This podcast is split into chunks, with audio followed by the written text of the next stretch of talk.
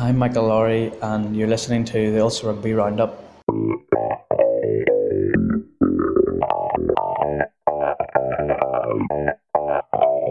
Hello and welcome to the Ulster Rugby Roundup's World Cup special, brought to you in association with Remus Uomo, Victoria Square Belfast, and Stockus nationwide. Ireland's World Cup quarter final against New Zealand is almost upon us, so joining us on the line from Tokyo is Jonathan Bradley. Jonathan, how are things in Japan? They're good, Gareth. They're good. How are you? All good, all good back here, back at the ranch. Just eagerly anticipating the, the kickoff tomorrow morning, tomorrow evening for yourself, obviously. So we're we're under now 24 hours until kickoff in Tokyo. You're just out of the captain's run. So what's the latest update on how the mood is in the Ireland camp? Well, we didn't get the Ireland camp per se. We got Johnny Sexton because Ireland are so far away from where the stadium is out in Disneyland that it was thought. Which is amazing in itself that Ireland are yes. literally staying in Disneyland. Yeah, it's been, it's been a weird week, but it was thought more prudent for the Ireland team to stay back at base. But Johnny Sexton has obviously his pre-game routine of kicking in the stadium the day before. He didn't want to mess with that before quarter final, so he actually got the bus, the team bus over to Tokyo Stadium, did his kicking practice, did a spot of media, and then headed back by himself as well. Lovely, fantastic. The life of uh, of Johnny Sexton. Nobody cares about the carbon footprint here at all. That's what I'm taking away from this World Cup. like everything here is individually, right? Like you buy a bottle of water and they're trying to put it in a plastic bag for you. It's, uh, it's become a huge concern of mine over the past five weeks. what did Johnny Sexton have to say then, with the game just a day away? Yeah, there's very few players that you would want to hear from twice in a week about the same game, but Johnny Sexton's probably an exception to the rule because he always speaks so well. Talking about their confidence, talking about really the last time the All Blacks beat Ireland and how he doesn't think Ireland are in a position to be sort of physically bullied in that way anymore, and sort of going back to the idea that basically an awful lot of the laws about high hits changed after that game, and now an awful lot of those would have been red cards. Now you can argue that that was coming anyway, and really the referee on the day, whatever that was three years ago, should have done a better job. Talking about um, himself and Conor Murray and how they're still hoping to be around for a few years yet, even though you know Johnny's 34, Conor Murray's 30. So obviously it was put to them that it could be their last World Cup together. Mm-hmm. They'll be Ireland's most capped halfback pairing on Saturday, taking over obviously Ronan O'Gara and Peter Stringer. So mm-hmm. didn't want to get into any sort of retrospective. And the same as Rory Best and Joe Schmidt. You know, he was asked about Joe Schmidt obviously this is possibly his last game, and Sexton didn't want to entertain that first because he said he gets enough stick already for um, his close relationship with his coach for the last decade, but mm-hmm. also the fact that they really want to be doing this in two weeks' time, and same with Rory Best, you know. Mm-hmm. Well, we have spoken then in previous weeks about sort of things we can read into the Ireland press conferences, how the mood seems, how preparations are going, and just little things that they've sort of let slip where they might feel that they're not exactly full throttle. What has the feeling been? Been for you in this week's press conferences? Uh, I think that's a really good question. It's um, whenever you were doing games in the sort of middle of the tournament, there was a definite sort of almost narkiness, I guess, about the way things were being perceived. There was also after the Russia game where their perception of the game felt so detached from certainly my perception of the game, and I think most people at home's perception of the game. Having got the Mickey Mouse monorail out to Disneyland for um, interviews with Keith Earls, Ian Henderson, Conor Murray, Rory Best. Everyone's sort of been very on the same message of past quarterfinals don't mean anything and all the things you would expect them to say, but just mm. there's a real sort of everybody's talking about the togetherness in the group, the amount of work that they're doing in sort of mini units. You know, Keith Earls was talking about how he's it was put to him that he's become a mentor for the back three, hugely experienced figure, playing with the likes of Jacob Stockdale, Jordan Larmour, and mm-hmm. you know talking about how they seem very focused in a week when it would have been easy to sort of get distracted by the hype or distracted by Mickey Mouse, basically. Because like I don't want to bang on it too too much, but their hotel and where it is does have to be seen to be believed. It's just a very strange place. Why are they staying in Disneyland? Because yeah. it's near to a very high quality training center. Everybody puts in their first choice, their second choice, and their third choice before the tournament starts. And then depending on where you finish, depends on what choice you get. So Ireland wants to be in the centre of Tokyo, I think, where Japan are. Yeah. But because they finished second, they ended up out in Disneyland. If they win, I don't know whether they'll uh, stay out there or not. I think we probably all went to the well one too many times when it comes to puns, so it'll probably be better for everyone if they do move if they were to win. Like, but um, Yeah. probably getting ahead of ourselves here. Let's talk a little. to fact actually. Yeah, absolutely. Always time for, for some facts. Sorry, I say fact. It might not be a fact. I have no way of proving if this is true or not. Disneyland Castle in California and the Disneyland Castle in Paris are based upon the castle in Sleeping Beauty. The Japanese and their notorious work ethic, they felt more aligned to Cinderella, so they have Cinderella's castle in Tokyo Disneyland. So the Ireland team, the main talking point obviously was that Rob Kearney was given the nod and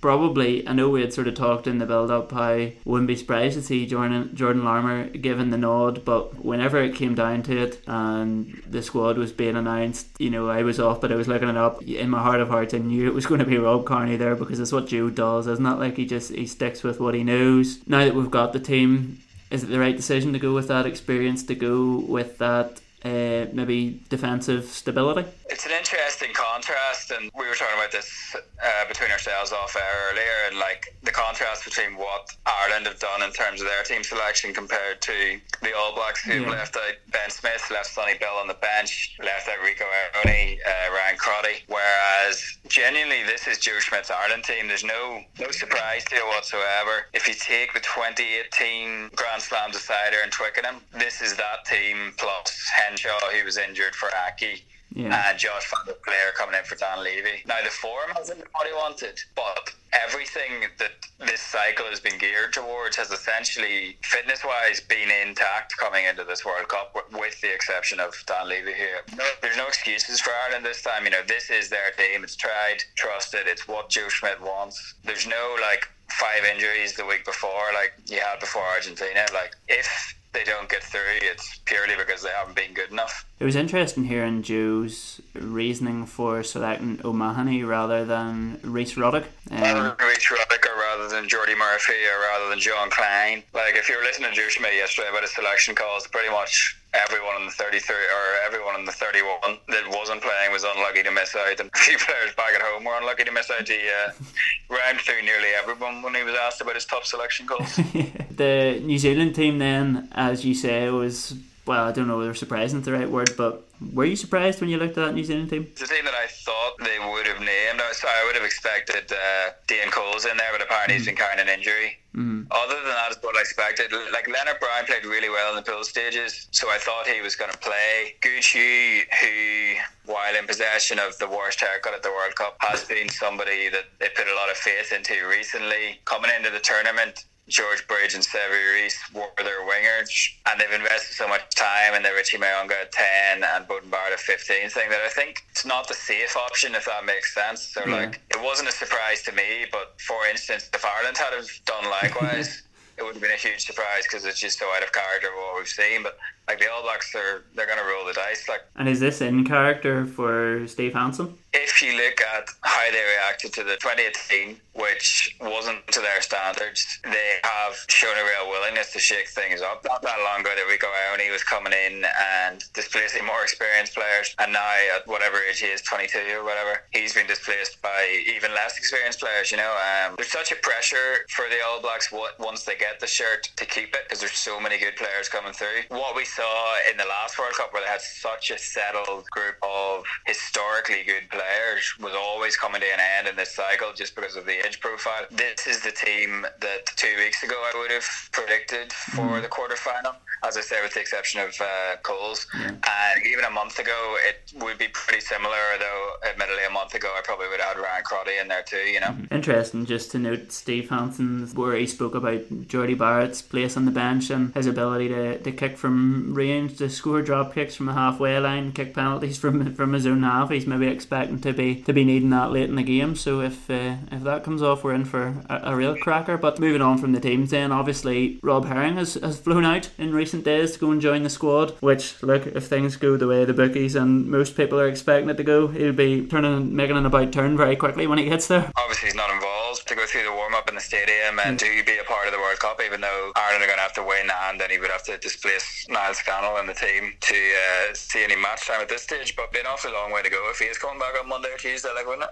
it? it certainly would. Mainly, I'm just hoping for me at this stage, but um, I understand that other people aren't like that. Obviously, every game now is potentially Rory Best's final game. Uh, he was obviously asked about that uh, at, at length yesterday in the press conference, but he says yeah, he's just. I really appreciated my question on that, so I did. I can well imagine. He obviously says he's just he's not thinking about it, and uh, probably the game that it is, you would believe it. Although maybe when his when his head touches the pillow tonight, he might have a little think that this could be his last time going to bed to prepare for a game. He probably did get a bit caught up in it with Ulster and the Six Nations, and he's admitted to that that it almost created too much of an uh, emotional roller coaster of these ups and downs, and thinking that this was the last time he was going to do something. So I genuinely do believe him when he says that he's not thinking about it. Yeah. And in a way, the World Cup's the best arena to do this in because, mm. like, you know, if you think back to the likes of Keith Wood, right? Keith Wood just such a huge figure in Irish rugby, right? The fact that he was retiring, well, you know, whenever Ireland got knocked out in that tournament, like, it, it gets lost a wee bit. I suppose the World Cup is bigger than any one player. Yeah. Even something annual like the Six Nations, as important as the Six Nations is and as huge it is, as it is, even with Brian O'Driscoll's farewell, it didn't feel like that, you know? It still felt like that game was Brian O'Driscoll's last game in an Ireland rugby shirt, and it worked out brilliantly that they won the Six Nations. The World Cup's such a huge beast. Individual plot lines, I do think, get a little bit lost. Like Joe Schmidt's mm-hmm. the most successful Ireland coach of all time. It's, could be his last game in coaching. We don't know. Like you talk about Rory Best being 37 years old. This is up there with the very biggest games he's ever played. Quite possibly the biggest game he's ever played. I don't think that's too mm-hmm. much of a stretch. So you are almost, I think, I say authoritatively, having never been in the position myself, able to put it to one side. yeah. Yes, thank you for that insight using your, your vast yeah. experience of the the situation, Nolan. Um, yeah, you can tell I've been away from home for too long at this stage. I think I'm just uh, starting to ramble. You're listening to the Ulster Rugby Roundups World Cup special, brought to you in association with Remus Victoria Square Belfast and Stockus nationwide. Jacob Stockdale. Wait, I was saying to you earlier off air again that I meant to ask you after the last game, but if we cast our mind back to when the podcast started, and every week we laughed because Jacob Stockdale was at the centre of every podcast, whether it was to do with Ulster, whether it was to do with Ireland. Jacob Stockdale was the story. We've barely mentioned him at this World Cup because he's he barely had the ball in his hands. I think that's just the nature of being away. You know, sometimes I'm sure Jacob would say himself, like some of the tries that he's got, he's not had to do an awful lot for, and some weeks you get them, and other weeks you know you're in the same position but the pass doesn't come or pass isn't quite good enough it doesn't go to hand like all wingers will have this sort of experience I guess. But you know mm-hmm. we're talking about a drought for Jacob Stockdale and essentially he hasn't scored in three games. And the game before you know the game before that started he scored twice. So it's not like we're anything at any great length here. It is I suppose somewhat enlightening if you want to go into it the fact that Ireland has scored 18 tries at this tournament. And four of them have been from the maul,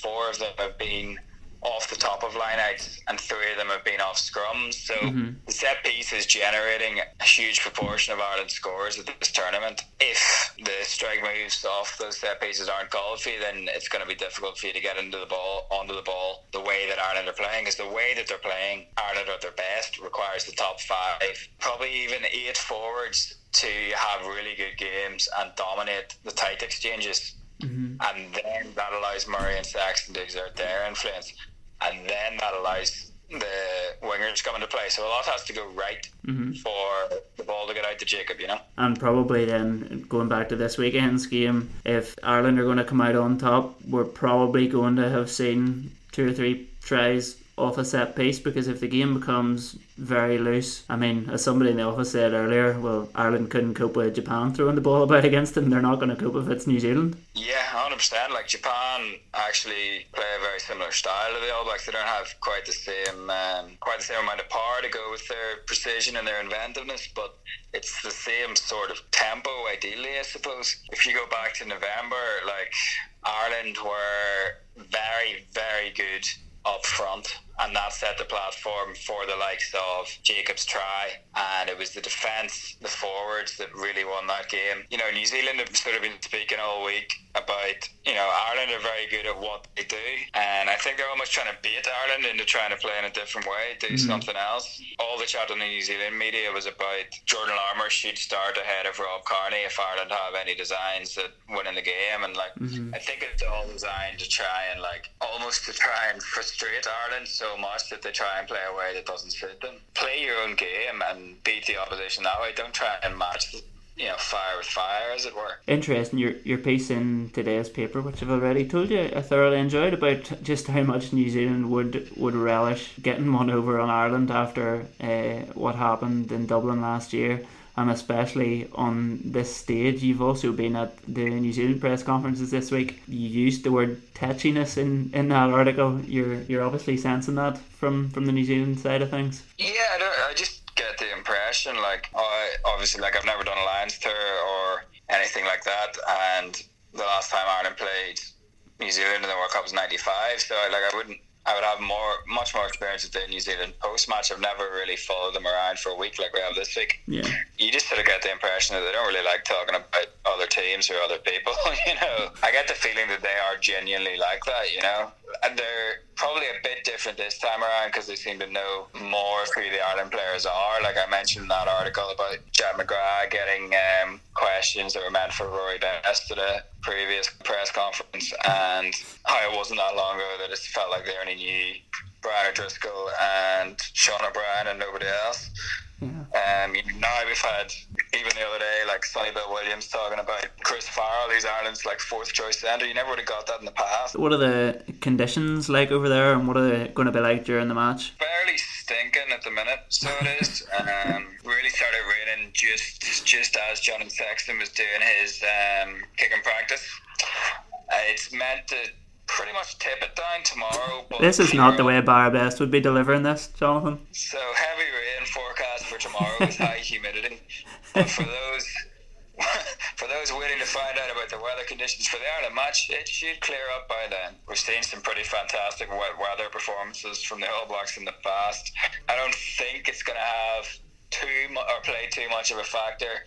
The caveat being that in tough conditions during this tournament, Ireland's skills have eroded. They've mm-hmm. made mistakes and then combined the mistakes and more mistakes stays wet or whatever, then it's game over because regardless of how you think Ireland are going to do, I think everyone's in agreement that they have to be eight and a half, nine, ten out of ten to win this game. Prediction time. Is this going to be another case of talking about Andy Farrell after the game and how uh, amazingly he has uh, scuppered New Zealand once again, or can you see New Zealand getting their their revenge? Um, I don't know. I've been and forth all week on this. Monday, I pretty much thought New Zealand by like 14. In the middle of the week, thought Ireland were talking such a good game that I was swaying towards that. Now, as the game approaches, toying with the idea of going back to New Zealand, but because I've, I think I've already committed to Ireland, so. Uh, in the paper and on other podcasts, I think I've committed to Ireland, so I might as well just better there. Uh, the bookies have New Zealand down as 12 point favourites. Is that a bit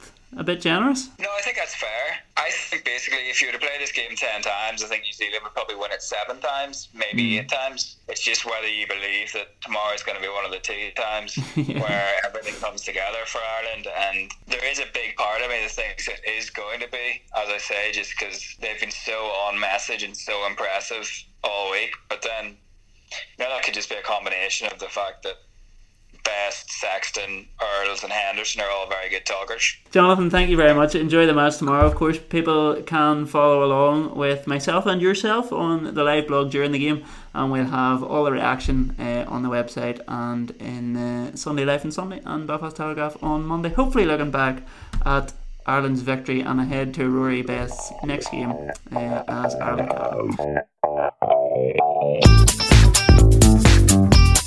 You've been listening to the Ulster Rugby Roundups World Cup special brought to you in association with Remus Uomo, Victoria Square Belfast and Staugus nationwide.